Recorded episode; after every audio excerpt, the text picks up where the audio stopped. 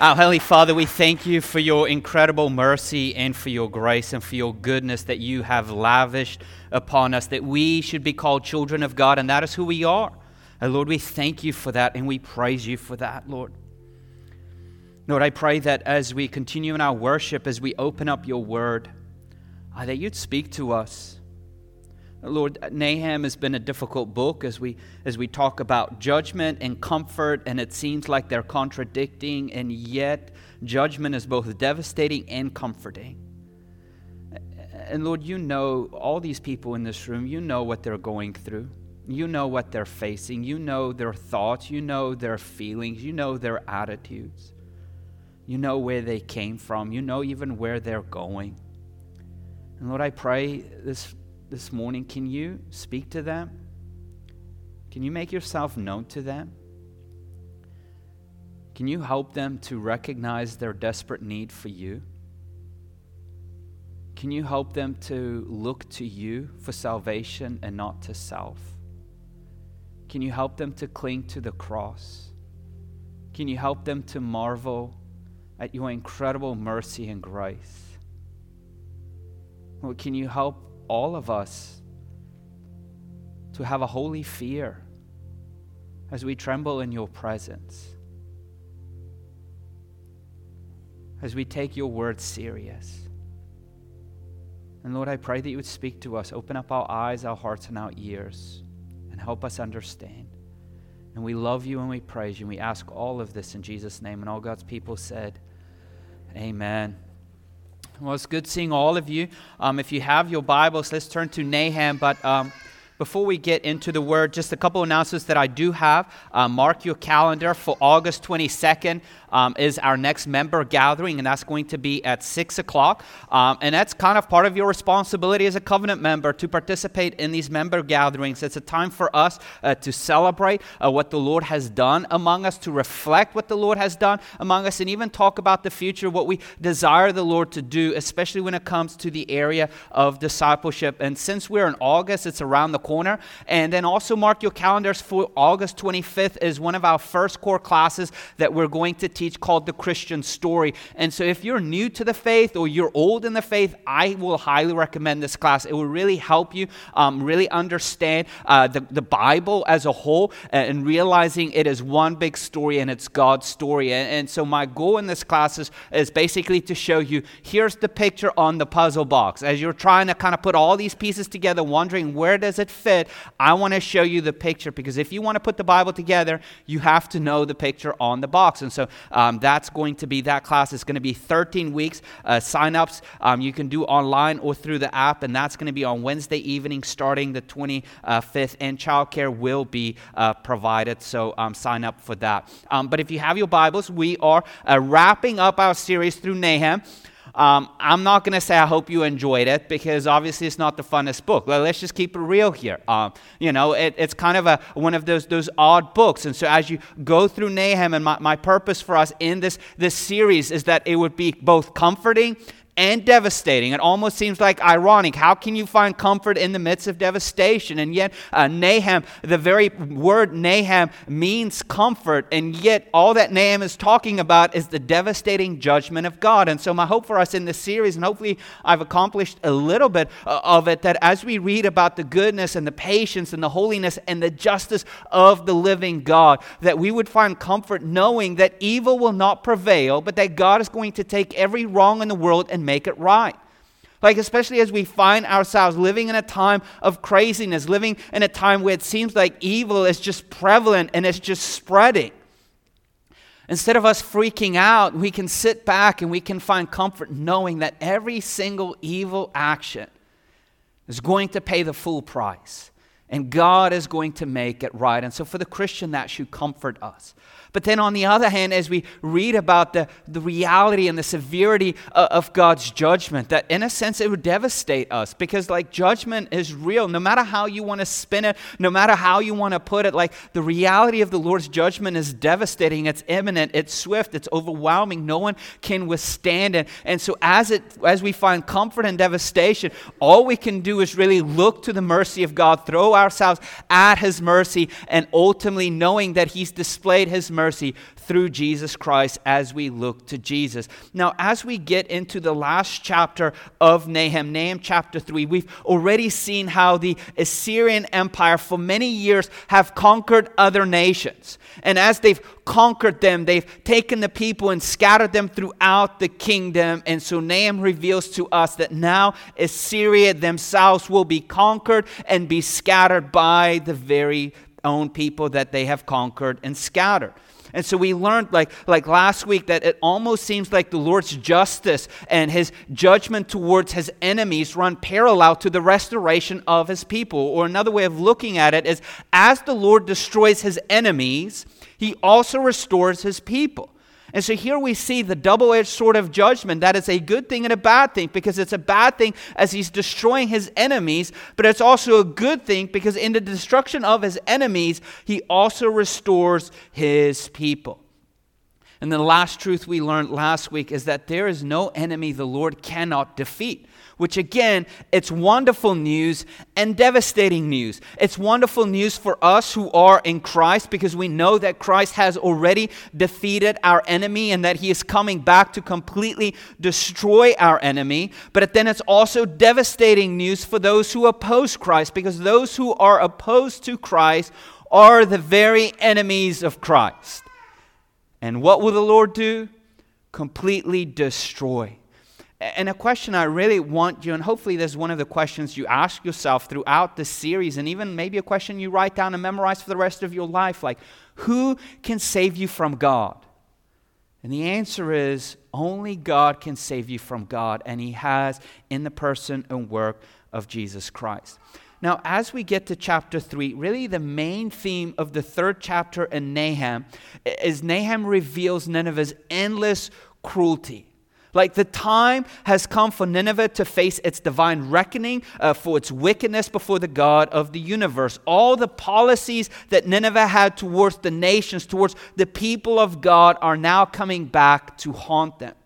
And so in our text, Nahum is going to expose the, the cruelty of Nineveh, the vulnerability of Nineveh, the corruption of Nineveh, and then even we're going to see the response of the nations with the day of reckoning towards Nineveh. So in a sense, basically, a third chapter, like you can almost like write this down, the third chapter is the destruction is deserved. Like we're going to see the destruction is deserved. And my hope for us is as we identify for, towards Nineveh, that it may just stir in our hearts a heart of repentance, knowing that our destruction is deserved, that we stand guilty before the Lord.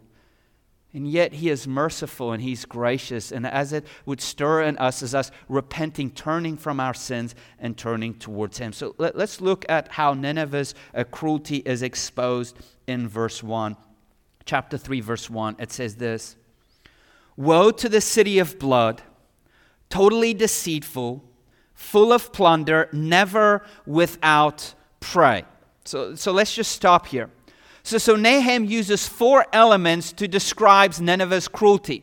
So, the very first element he uses to describe Nineveh's cruelty is he calls Nineveh the city of blood. The, this, this city of blood is a, a term, it's a metaphor to describe basically a culture of death.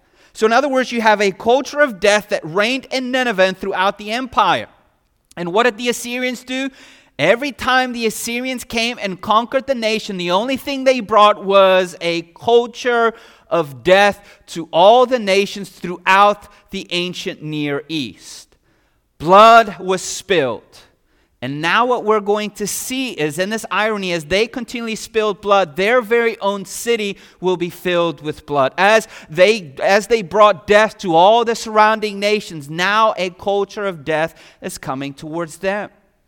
The second element is not only were they a city full of blood, but also look at the second one. They were totally deceitful.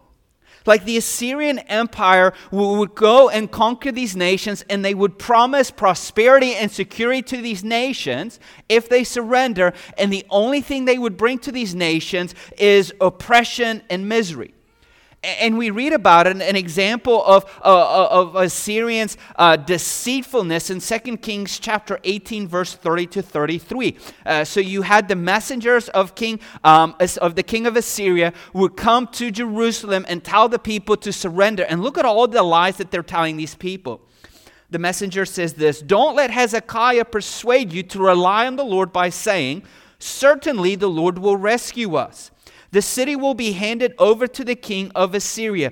Don't listen to Hezekiah, for this is what the king of Assyria says.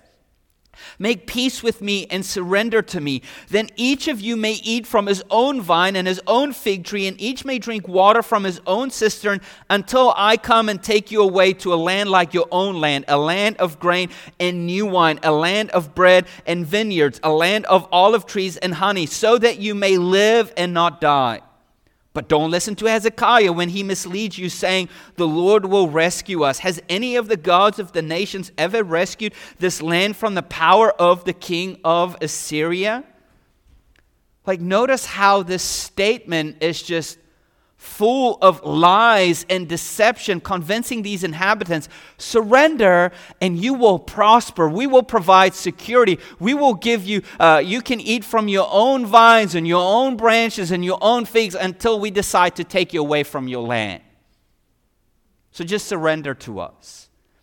And yet, this propaganda machine that the Assyrians so perfected deceived many of these nations. And this is what the Assyrians were known for city of blood, full of deceit. Uh, look at the third and fourth element of, of, of Nineveh being described. Not only are they a city of blood, totally deceitful, but they're full of plunder, never without prey. In other words, because they successfully ransacked and ravaged so many other nations, they devoured everything in their path, taking advantage of every single opportunity to enrich themselves at the expense of others. This was the Assyrian Empire. And Nahum says, Look at your endless cruelty. And, and in verse 2, he's going to use this powerful, poetic, and pointed imagery in which he calls forth the sights and the sounds and the scariness of this oncoming onslaught. Look, look at verse 2. He says this The crack of the whip, the rumble of the wheel, galloping horse, jolting chariot, charging horsemen, flashing sword, shining spear, heaps of slain, mounts of corpses, dead bodies without end. They stumble over their dead in other words, because the Assyrians were so full of bloodshed throughout the ancient Near East, there'll be much bloodshed in their city at the day of reckoning. And, and, notice all this imagery. Remember last week in, in chapter 2, we talked about how the Lord's judgment is like fast. Like it might seem like it's a long way from coming, but that when it comes, it's fast and overwhelming. Like notice in verse 2 and verse 3 how it's just using these flash words. And basically, the theme it's saying is look how fast it's coming. Like it is over before you can even open up your eyes. Like you're thinking it's not coming, and then all of a sudden it comes and it's just over overwhelming, and this is what's going to happen to the city of Nineveh. Because it's so overwhelming and so fast, and before you open up your eyes, it's already occurred. The dead would just lay all over the city as people stumble over the dead because they had no time to run and hide. And so here's the very first truth I think that we can learn from our text if you're taking notes is this is that when God's judgment is carried out, no one can withstand it. Like when his judgment is carried out, no one can withstand it. Well, maybe another way of looking at it, there's no defenses against the judgment of God. Like there is absolutely nothing that you can do. There's no escaping from it. There's no appeasing God's wrath so that he will not uh, uh, uh, judge you. There's God will punish sinners. And the only way to avoid the judgment of God, or, or maybe a better way of saying it, the only way to endure the judgment of God is through the person and work of Jesus Christ. As we repent of our sins and look to Him in faith, knowing that Jesus took our judgment on our behalf. And what Nahum is saying in verses 2 to verses 3 is like there is no way that Assyria is going to escape the divine judgment of God. And I think what we can learn is as Assyria and how powerful they were could not escape the judgment of God. Why do you think it will be different for you? Like there's no escaping it. It is coming, it is imminent. You cannot withstand it. And when it does come, it is overwhelming. Now, I'm not naive. I, I, know this is not a popular message. I know that Nahum is not a book that's read in every church. And I know that even the Old Testament is kind of like, we, we're talking about the, like, that's just the old, let, let's just get over it. Let's just talk about Jesus' words. And yet, if you really study Jesus' word, Jesus gives the same warning. He, he says in Luke 13, verse 3, he says, Unless you repent, you will all perish as well. In other words, what Jesus is saying, judgment is coming. No one can withstand it. And the only way to endure it is if you turn from your sins and you turn towards me. And so this is what we need to learn is that judgment is coming and no one can withstand it unless we repent and turn to Christ. Verse 4 Nahum compares Nineveh to a harlot and a sorcerer. Look at verse 4. He says this, because of the continual prostitution of the prostitute, the attractive mistress of sorcery who treats nations and clans like merchandise by her prostitution and sorcery. I am against you this is the declaration of the Lord of armies. I will lift your skirts over your face and display your nakedness to nations, your shame to kingdoms. I will throw filth on you and treat you with contempt. I will make a spectacle of you. Then all will, then all who see you will recoil from you, saying, Nineveh is devastated. Who will show sympathy to her? Where can I find anyone to comfort you? And so Nahum characterizes Assyria as an attractive prostitute and, sorcerer. In other words, what he is saying is on the outside, she looks beautiful. On the outside, she seems like she has all these benefits. Beautiful, beautiful on the outside, deceitful, luring you in, promising you all of these things. And yet, the only thing that bring that comes with her is death and destruction. And what the Lord is saying is don't be deceived by the beauty of Assyria. There's nothing pretty about her. I will expose her for the shame that she is. And all the nations will see and will be devastated by the reality of Assyria and the devastation that occurred because the Lord is against her. And then verse 7, he, he, he, he ends with two rhetorical questions. He's saying, Who will sympathize to her? Where can I find anyone to comfort her? And the answer is no one. There'll be no sympathy, no compassion, no comfort. There will be no one to rescue her in the day of judgment. Now, again, I can't say this enough. This devastating news that we read here in chapter 3, this judgment of God is both devastating, but also good news. Like this news is devastating to Nineveh but it's fantastic news. It's great news to the people of God. And the reason why the destruction of Nineveh is great news for the people of God because it signifies the end of their brutal reign and oppression over the people of God that have lasted for almost more than two centuries. Assyria will be exposed for its shame and its own brutality. They will experience the own bitter fruit of their own policies. They will no longer be able to instill fear and pain and inflict others. God's people will be rescued as He execute judgment on the enemy of God. And so, again, you see judgment as devastating for the one being judged, and yet good news for the one being delivered at the one that is being judged. And so, not only do we see that God's divine judgment will be carried out and no one can withstand it, we also learn, if you're taking notes, is that the Lord is the judge of the nations. The Lord is the judge of the nations. Every ruler, every king, every authority, they will not get away with any wrongdoing. God knows every evil deed, He knows every evil thought, every evil action and he will deal with every evildoer according to his own righteousness and justice. And, and again, think about how comforting that is for us. As we find ourselves surrounded by corrupt and evil politicians with their own agenda. And we feel like we can't do anything. And the reality of it is, we can't do anything we know that their evil actions, they might get away with it for a while, but there will be a day of reckoning. And that every little evil in the world will be made right. And God will repay them rightfully of what they deserved. So, what does that mean for us?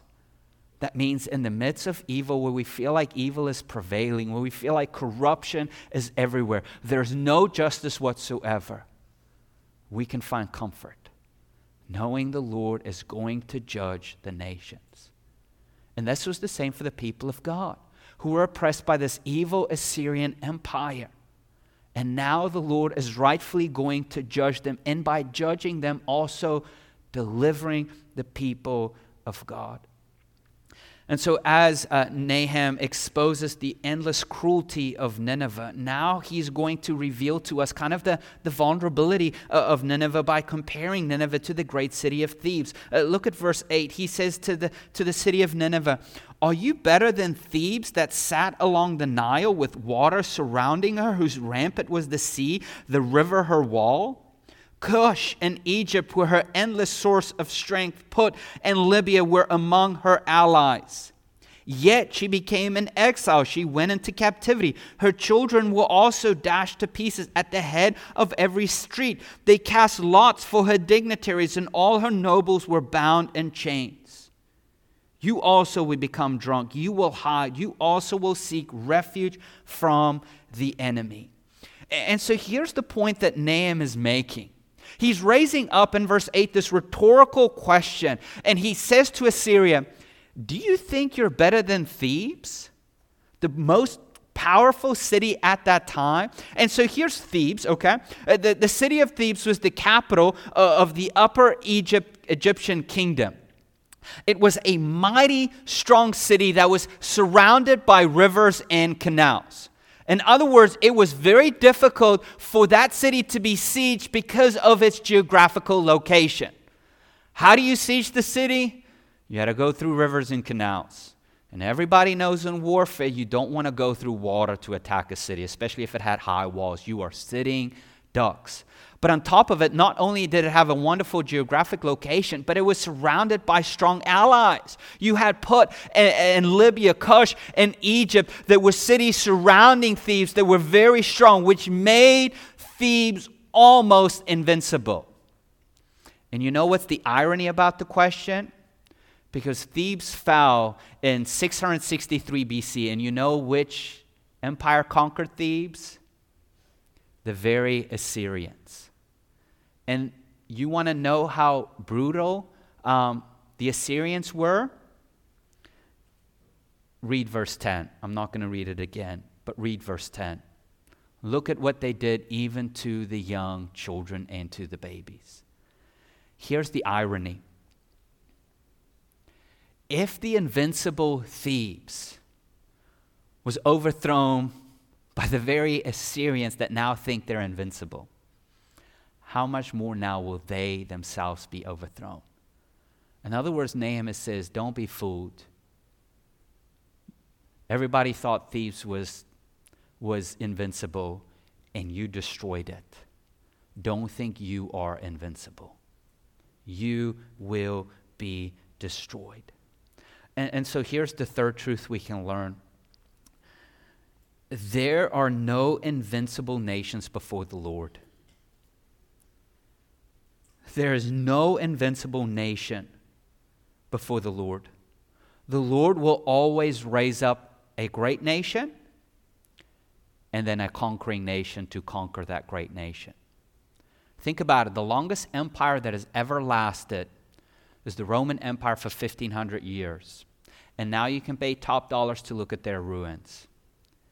Every nation that has dominated the world has never endured. And how does the Lord work? He raises up nations and he causes nations to fall according to his own purpose for his own glory. And for us, I, I, think this is a truth that we can learn. We might be part of a great nation, and at times we might feel like we are invincible. And you yourself might feel like you are invincible. Do not be fooled. You are fragile. There is no one that is invincible before the Lord. Look at Psalm Psalm 33 verse 10 says this. The Lord frustrates the counsel of the nations. He thwarts the plans of the people. The counsel of the Lord stands forever, the plans of his heart from generation to generation. Happy is the nation whose God is the Lord, the people he has chosen to be his own possession. The Lord looks down from heaven. He observes everyone. He gazes on all the inhabitants of the earth from his dwelling place. He forms the hearts of them all. He considers all their works. A king is not saved by a large army. A warrior will not be rescued by great strength. The horse is a false hope for safety. It provides no escape by its great power. In other words, what the psalmist is saying is who rules over everything? Who looks at all the people? The Lord does. He is sitting on the throne. And don't hide behind the fact that you might be wealthy or that the fact that you might be surrounded by a great army or in the strength of a horse. All these things that you're putting your hope in, all these things that you think that are providing comfort and security and strength for you will fail you. Like, I think this is a truth we all have to understand. And I think kind of COVID maybe helped us because it made us realize that we're kind of really fragile and that we're kind of really not in control of anything. And, and I think Nahum is, is teaching us you're not invincible. You cannot withstand the judgment of God. And I know how we all think. Every time, and maybe you don't. No, you do, because we all think like that. Every time there's a statistic, what's your initial thought? Not me. I'm the exception to the rule. I'm the special one. I can overcome it. Judgment's coming. I'll be able to escape it. The Assyrians, man, I'm better. No, there's no one that is invincible. You cannot save yourself from God. You need a rescuer. You need a Savior that is God. And his name is Jesus. Verse 11, Nahum compares uh, the Nineveh to a drunkard. He says in verse 11, he says, You also will become drunk. You will hide. You also will seek refuge from the enemy.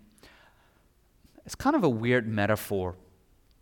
And so Nahum declares to these leaders on, of Nineveh that they will be the subject of intoxication, of divine judgment. And, in other words, their faculties will be impaired. When judgment is coming, they will not be able to think straight. They'll be almost like a drunkard trying to walk a straight line. Impossible. They'll almost be like a drunkard trying to say the ABCs. They cannot. There's no escaping the judgment of God. And, and, I think this metaphor is even applicable to us. The, the Bible even describes sometimes sinners using this metaphor as, as drunkards. And it's not because sinners drink too much, although that could be possibly be the case, but rather this idea that sinners suffer from severe impaired reasoning. They rely on their own unredeemed thoughts and they become like drunkards when it comes to the choices that they're making. It's almost like, what in the world were you thinking? I, I don't know. I, I wasn't. And yet, in the day of the Lord, they cannot run, they cannot hide. They're like sitting ducks. Their faculties is impaired. And the only way to escape the judgment from God is not from hiding and running away, but rather from running towards Him and finding refuge in Him in the day of judgment.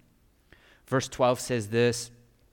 As, as Nahum is saying that Nineveh is ripe for judgment. He says in verse 12, All your fortresses of fig trees with figs that ripen first. When shaken, they fall right into the mouth of the eater. Look, your troops are like women among you. No offense. Your land city gates are wide open to your enemies. Fire will devour the bars of your gates. So, in other words, he's using two metaphors basically comparing the city, their fortress, is like a fig tree that is ripe with fruit. And what do fruit do when they're ripe?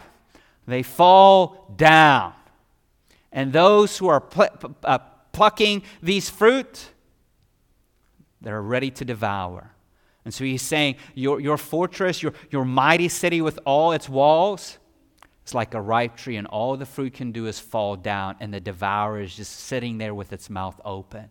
Your soldiers are like peace loving women. Now, I know in our culture it's not acceptable, but here's the point your soldiers either cannot fight or refuse to fight. They don't want to fight, they want peace. Your gates are opened and basically, it's like fuel to the fire. In other words, the point that he is making and the irony in really offending the Ninevites who considered themselves as fit, war worthy, prepared for battle, you have no chance. And again, I can't emphasize this enough that the judgment of God is not only bad news devastating news, but it's also good news for the people of God. And this is how we have to understand the gospel. The gospel is good news that stands against the bad news. The bad news is divine judgment is coming. No one can withstand it. No one is invincible. There's no way we're out. And you are guilty. And yet, the good news is that there is a Savior, there is a rescuer who has satisfied the wrath of God, who has faced the judgment on your behalf on the basis of the cross of Christ. And so, judgment can be good news for you if you look to Christ, if you trust in Christ, if you repent from your sins and you turn to Him. And then Nahum compl- completes his prophetic message against Nineveh. And then in verse 19, he reveals the joy of the nations. Look at verse 13, verse 14. He says this Draw water from the siege, strengthen your fortresses. Step into the clay and tread the mortar. Take hold of the brick mold. The fire will devour you there. The sword will cut you down. It will devour you like the young locust. Multiply yourself like the young locust. Multiply the swarming locust. You have made your merchants more numerous than the stars of the sky. The young locust strips the land and flies away. Your court officials are like the swarming locust, and your scribes like cloud of locusts, which settle on the walls on a cold day. And when the sun rises, they take off, and no one knows where they are. King of Assyria, your shepherds slumber, your officers sleep, your people are scattered across the mountains, with no one to gather them together. Verse 19 There is no remedy for your injury. Your wound is severe, and all who hear the news about you will clap their hands because of you. For who has not experienced your constant cruelty? Here, here, here's the point of the rest of it judgment is imminent the invaders will invade and there's no way to resist. Regardless of how much preparation you do, your destruction is inevitable. And the final words is to the king, saying, You might be oblivious to what's going on in your kingdom, but you will find out at the day of reckoning, and it will be undeniable. And look at verse 19. How did the nations respond who heard about this news? It says, All will clap their hands because of you. In other words, they will celebrate. They will be joyful. Because the last rhetorical question is because who has not experienced your constant cruelty? Now, I, I want to end off with, with this quote, and then we'll talk about application. But it's hard for us, especially in the 21st century, to read about the judgment of God. Like, Nahum is not like a book we want our friends to read out loud. Because most of the time when we think about the judgment of God, we think, like, that's just cruel. That's just cold hearted. That's just severe. Like, why would the Lord do this? But I think the reason why we say this is because we don't really understand how horrendous the Assyrians were. And we kind of see a little bit of glimpse of it that the fact that the nations are celebrating. And, and here's this quote uh, from a commentator, T. Shenton, and hopefully it puts in perspective of why they deserve this judgment and why this judgment was so severe. He says this At the time of Nahum's prophecy, every nation on earth had experienced in one degree or another the barbarity of Assyria's rulers the exploitation, the oppression, the violence. Both the scriptures and the monuments testify to Assyria's wickedness.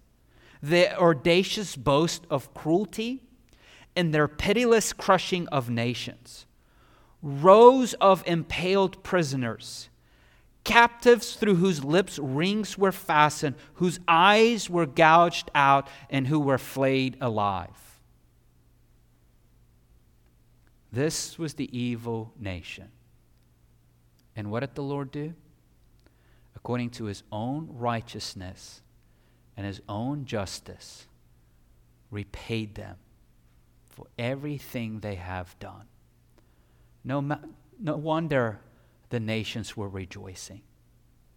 No wonder the nations were celebrating.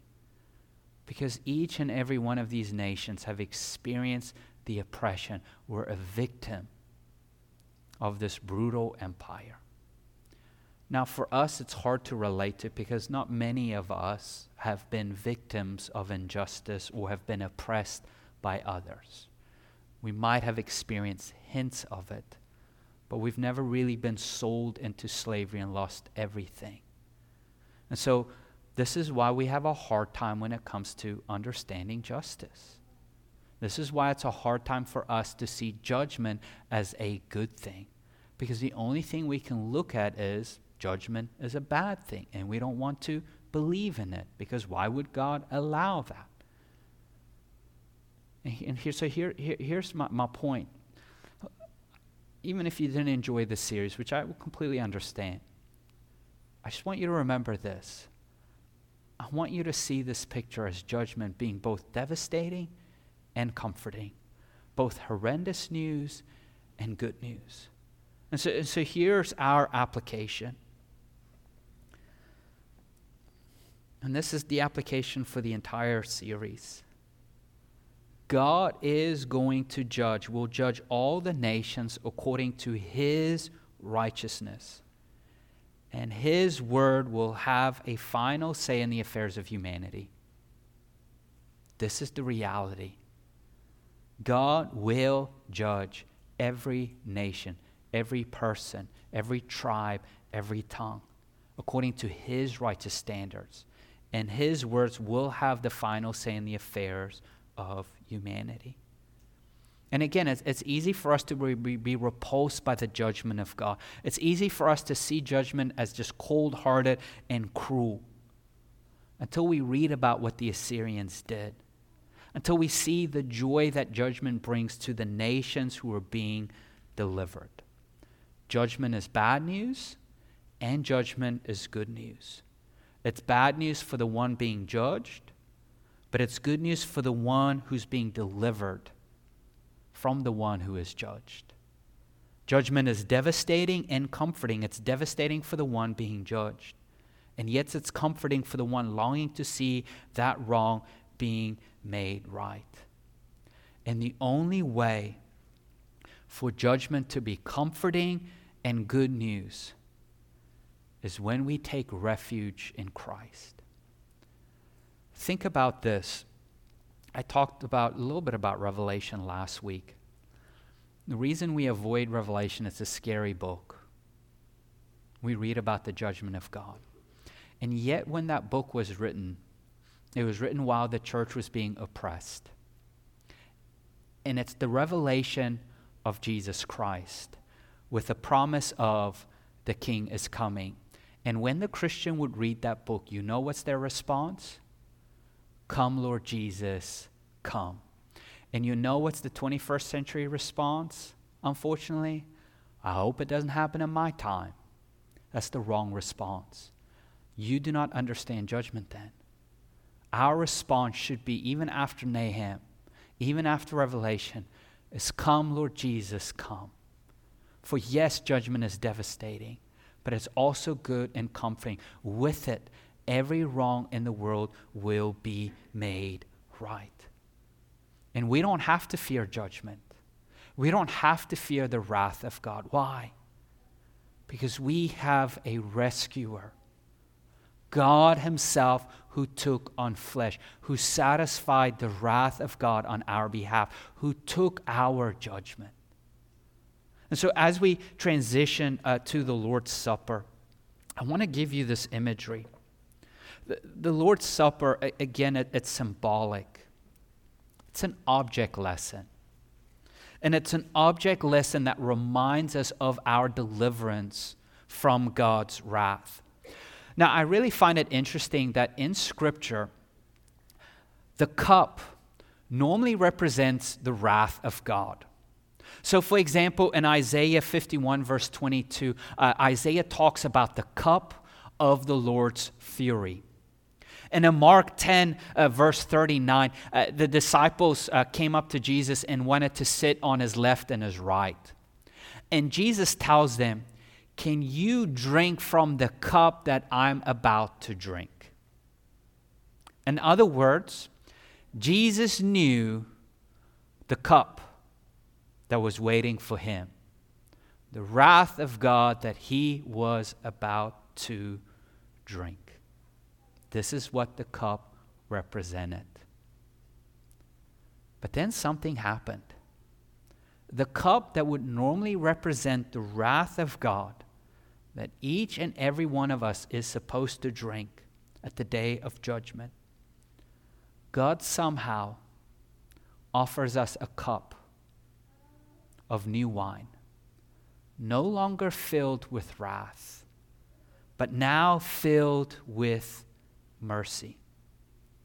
And so we're invited to come and drink from this new cup, this new wine, filled with mercy, filled with the blood of Jesus Christ. That this cup of remembrance, this cup of thanksgiving, that the Lord does not give us what we deserve, a cup of wrath, but rather he offers us a new cup of mercy, the blood of Jesus Christ that has satisfied the wrath of God. And so this cup is the new wine of the gospel.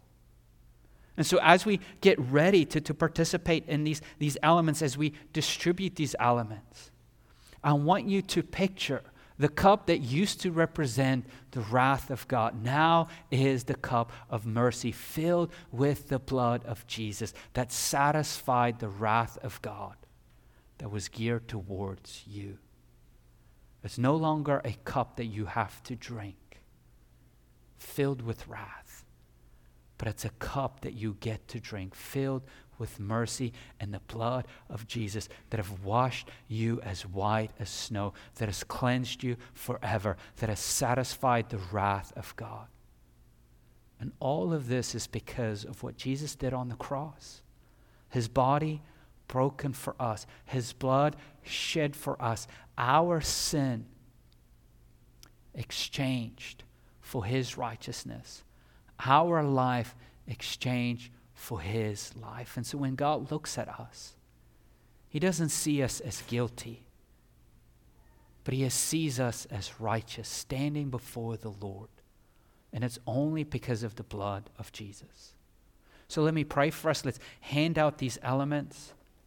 Let us, let us meditate and reflect on this new cup of wine, the mercy of the Lord, filled with the blood of Jesus. Our Heavenly Father, we thank you for your mercy and for your grace. We thank you for your goodness.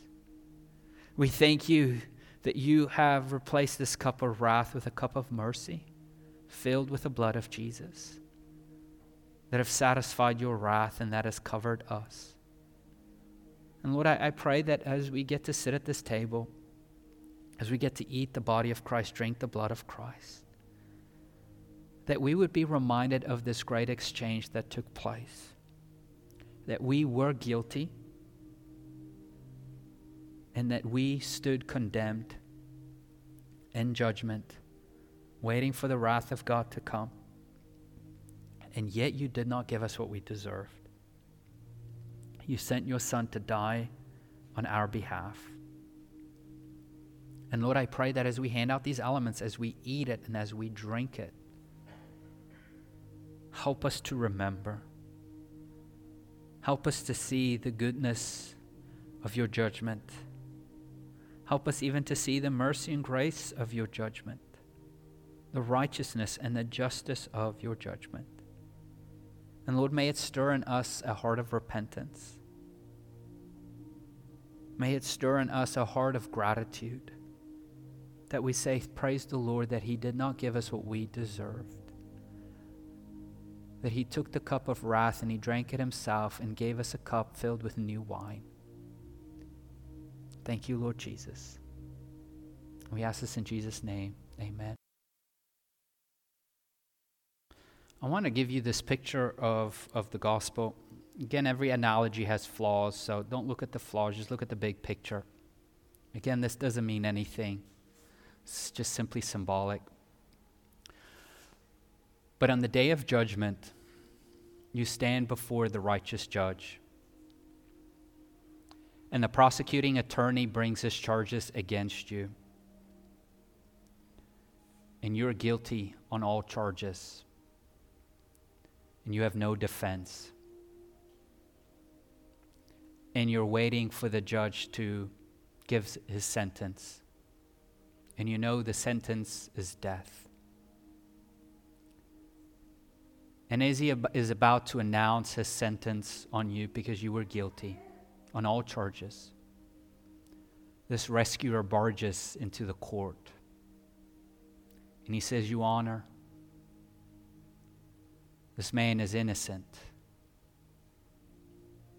Why? It's not because he did anything, it's because I paid for him. I will exchange his life for mine, his sin for my righteousness. And this is what Jesus did on the cross. So when we eat this body and when we drink the blood, we're reminded of his perfect life exchanged for our sinful life. So take this bread, eat it as you think about his perfect life for your sinful life exchange. Eat it in remembrance of him.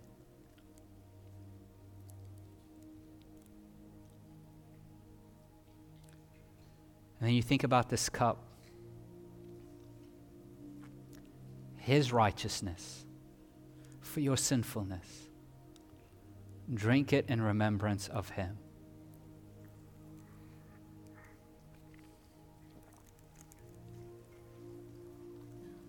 Our Heavenly Father, we thank you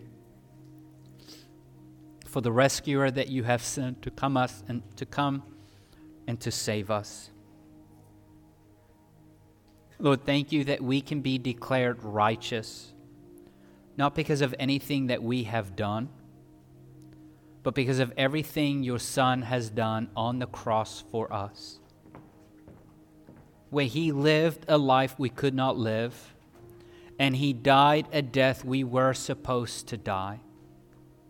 His life was exchanged for ours, his righteousness exchanged for our sinfulness. And you have accepted us, and you look at us as righteous because of your Son. And all of this is made available to us by faith. As we look to the Savior, trust in the Savior, believing that His blood is sufficient for us. As we no longer live for ourselves, but we live for Him. As He has saved us from wrath and the destruction and the penalty of sin, as He saved us to be part of His kingdom, as citizens of the kingdom, to live under His rule, under His reign, under His authority. And right now, we live for the King, and we thank you for that. So help us to live for you, Lord Jesus. Help us to honor you. And Lord, when we sin, help us to repent of our sins, to turn from it, knowing that it's been paid for on the cross. And we thank you for all of this. We ask all of this in Jesus' name. Amen. Let us stand and worship our King.